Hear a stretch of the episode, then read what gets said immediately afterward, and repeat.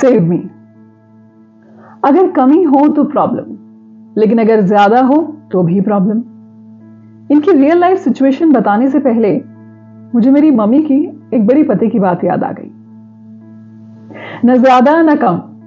सब कुछ अगर हो मॉडरेशन में, यानी नपा तुला तो ही ठीक रहता है. फिर चाहे वो पैसा हो, प्यार हो, काम हो, या हो, आराम. ये है recreate with me podcast real life stories real life solutions okay Riya तो कल शाम को मिलते हैं। फिर वापस मेरे घर आ जाएँगे। ये है प्रवीण, एक नई डेट की प्लानिंग करते हुए। प्रवीण और रिया हाल ही में एक डेटिंग ऐप से मिले हैं। इससे पहले दोनों सिर्फ़ एक बार मिले हैं। एक और मुलाकात। बातों से थोड़ा समझ आ रहा है कि date night might end up in hookup that is sex Praveen ने रिया को डेट के बाद रात को घर बुलाने का प्लान किया। जैसा प्लान था, वैसा ही हुआ। डेट वेंट वेल दोनों वापस घर आए। रोमांटिक इवनिंग दोनों के कॉन्सेंट से date night and that night they had sex तो फिर प्रॉब्लम क्या है? Well Praveen can't keep up with one girl मज़ाक में कहें तो ये प्रॉब्लम तो फिर सभी आदमियों के साथ है। लेकिन just this is not a sexist joke वैसे ही। शुरू में प्रवीण की सिचुएशन प्रॉब्लम कम और प्रवीण की इमेच्योरिटी ज़्यादा नज़र आएगी। ये क्या तुक बना? मैं किसी लड़की पर टिक नहीं पाता। Praveen has been dating since the age of twenty मतलब कॉलेज से। सबसे पहले उसके फ़िज़िकल रिलेशंस बने अपनी कॉलेज की प्रोफेसर से। काफ़ी ज़्यादा चांसेस थे कि this was merely an arrangement for sex धीरे धीरे जॉब में, फिर डेटिंग ऐप ने इसे और आसान बना दिया। अगर प्रवीण के शब्दों में सुनाऊं, मैं अब तक इतनी लड़कियों से मिल चुका हूँ कि काउंट भी भूलता जा रहा हूँ। आई स्टार्टेड ऑल दिस मतलब meeting girls just for sex at the age of twenty I am almost twenty eight अब तक मैं पचास से ज़्यादा लड़कियों से हुकअप कर चुका हूँ। बहुतों की तो शक्ल भी मुझे याद नहीं। नाम तो बहुत दूर की बात है।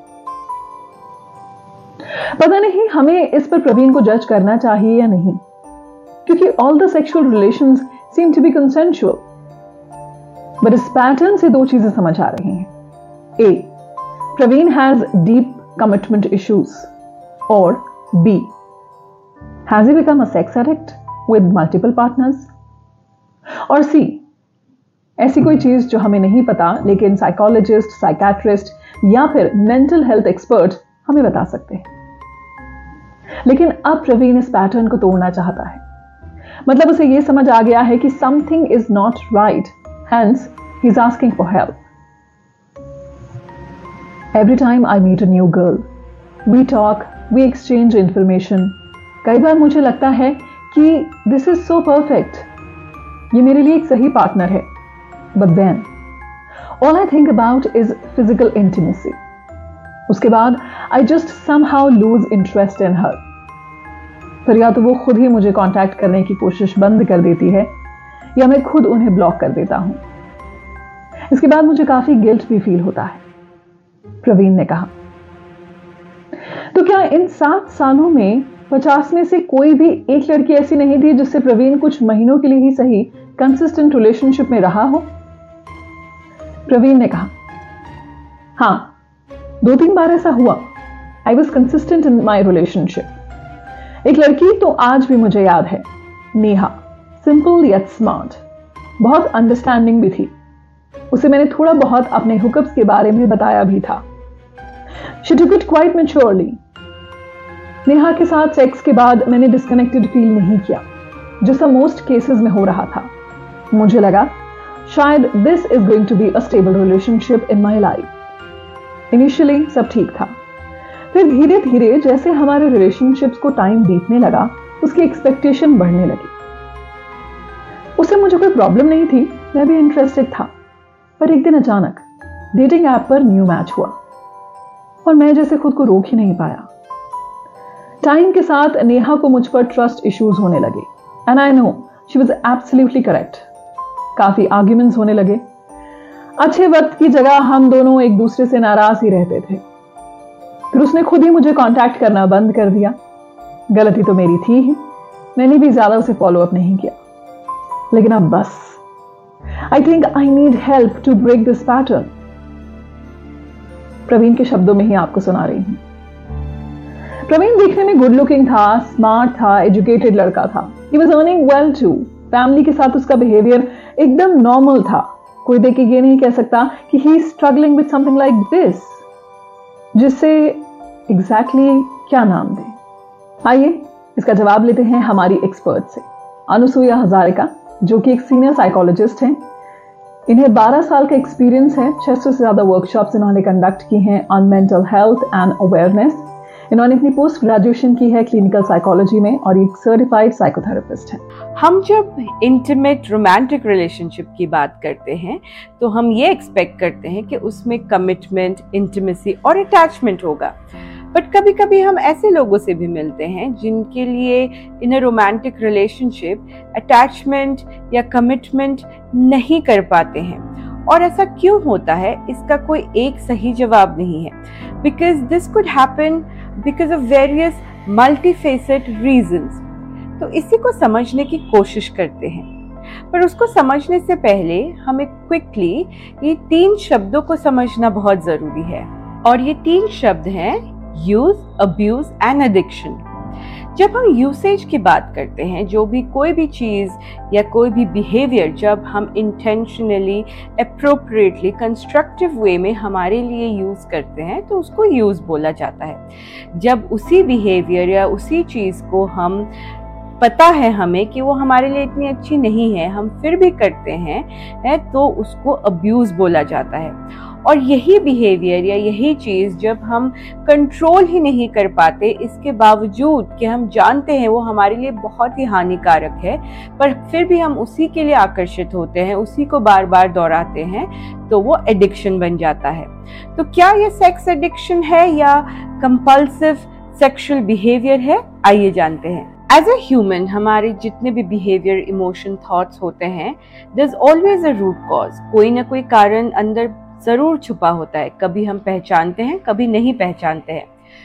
इसी तरीके से जो प्रवीण का बिहेवियर है lack of commitment multiple partners lack of intimacy इसको समझने के लिए तीन फैक्टर्स को कंसिडर करना बहुत ज़रूरी है। क्योंकि it could be any three of them the first factor could be fear of intimacy और फियर ऑफ़ बीइंग वल्नरेबल यानी हमें डर लगता है क्योंकि हम किसी के साथ कभी इंटीमेट हुए ही नहीं। एंड इसका जो रूट कॉज है it could be because of childhood trauma past experiences neglect abandonment और loss of somebody you loved in your childhood और एडोलसेंस जब बचपन में बहुत सारा प्यार अफेक्शन और इंटीमेसी चाहिए था, तब शायद से हमें नहीं मिला। और उसका जो रिज़ल्ट होता है, वो एडल्टहुड में दिखाई देता है कि ऐसे लोग बहुत ज़्यादा जल्दी अटैचमेंट नहीं डेवलप कर पाते हैं या फिर वो डरते हैं क्योंकि कहीं ना कहीं बहुत सारा इनसिक्योरिटीज होते हैं उनके अंदर। They feel feelings of unworthiness meaning कि मैं लायक ही नहीं हूँ प्यार के, मुझे कोई क्यों प्यार करेगा? मैं तो अच्छा ही नहीं हूँ। इस तरीके के बहुत सारे थॉट्स उनके मन में होते हैं। Second factor is desire for variety and novelty in the sexual experiences कुछ लोग ऐसे होते हैं जिनको नए पार्टनर्स और नए सेक्सुअल एक्सपीरियंसेस करना ज़्यादा पसंद होता है as compare to others now this could be a healthy aspect of sexual life however as long as it is consensual and safe for you and the other person. पर अगर यही चीज़ हद से बढ़ जाए और आपकी डेली लाइफ को हैम्पर करने लगे, खराब करने लगे तो ये एक साइन हो सकता है कि ये अब सिर्फ़ न्यूनेस नहीं रहा। आप बस नए चीज़ों के लिए या नए पार्टनर के लिए आकर्षित नहीं हो रहे हैं बट ये एक प्रॉब्लम बन चुका है। That brings me to my third factor the third is compulsive sexual behaviour और in simple terms like most of us know sexual addiction ये मैंने आपको पहले ही कहा था, कोई भी चीज़ या बिहेवियर यूज़ अब्यूज या एडिक्शन तीन फेजेस में होते हैं। Sexual experience is a very important part of intimate relationship But जब आप वैरायटी ढूंढते ढूंढते या नए लोगों को, के लिए या नए एक्सपीरियंस के लिए आकर्षित होते होते इतना बढ़ जाए कि वो आपके डेली लाइफ को, यानी आपके पर्सनल प्रोफेशनल और सोशल लाइफ को हैम्पर करने लगे. And that is all that you can think about and you are not able to build any healthy he good intimate relationship तो इसको हम सेक्शुअल एडिक्शन मानते हैं. अब क्या साइंस है कि किसी को या प्रवीण को सेक्सुअल एडिक्शन हो सकता है? This four signs will be seen if किसी को सेक्सुअल एडिक्शन है। The first sign of sexual addiction is अगर आप कंटिन्यूसली एंगेज करते रहे सेक्सुअल फैंटेसीज एंड थॉट्स में which start hampering your daily life because that is all you can think about and your work, your personal life is getting affected, then it could be a sign of sexual addiction.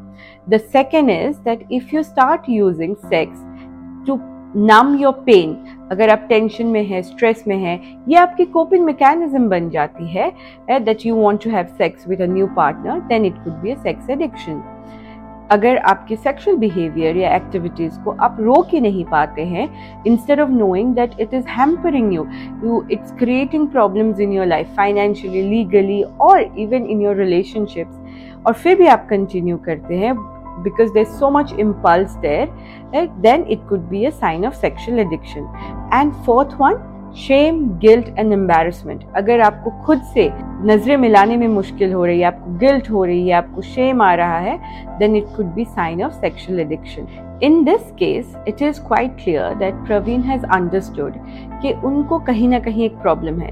क्योंकि जब उन्होंने accept कर लिया है कि उनको ये problematic behaviour लग रही है तो उसको ठीक करने का that is the first stage क्योंकि किसी भी एडिक्शन या किसी भी बीमारी या किसी भी मेंटल या इमोशनल इशू के जैसे सेक्सुअल एडिक्शन या कंपल्सिव सेक्सुअल बिहेवियर को भी मैनेज एंड रिड्यूस किया जा सकता है। इस बिहेवियर पैटर्न को ब्रेक करने के लिए, कम करने के लिए ये बहुत ही ज़रूरी है कि आप किसी प्रोफेशनल के पास जाए साइकोलॉजिस्ट और psychiatrist they will help you to break the habit understand your triggers and understand the root cause क्यों आप ऐसे बिहेव कर रहे हैं। क्योंकि like I said in the beginning this always a root cause and जब हम रूट कॉज को समझते हैं, तब हम प्रॉब्लम को जड़ से हटा सकते हैं। तो ये था recreate with me podcast real life stories real life solutions अगर आपकी भी ऐसी कोई सिचुएशन है जिसका चाहते आप सोल्यूशन है तो आप मुझे ईमेल कर सकते हैं या फिर मेरे इंस्टाग्राम पर डीएम कर सकते हैं। आप चाहें तो हमारी एक्सपर्ट साइकोलॉजिस्ट अनुसुईया हजारिका से भी डायरेक्टली कॉन्टैक्ट कर सकते हैं। उनका ईमेल आईडी मैंने डिस्क्रिप्शन बॉक्स में ऐड कर दिया है। अगर आपको ये पॉडकास्ट थोड़ा भी काम का लगा हो तो प्लीज़ इसे लाइक ज़रूर कीजिएगा और मेरे चैनल को सब्सक्राइब कीजिएगा। आप इस पॉडकास्ट को स्पॉटिफाई पर भी सुन सकते हैं।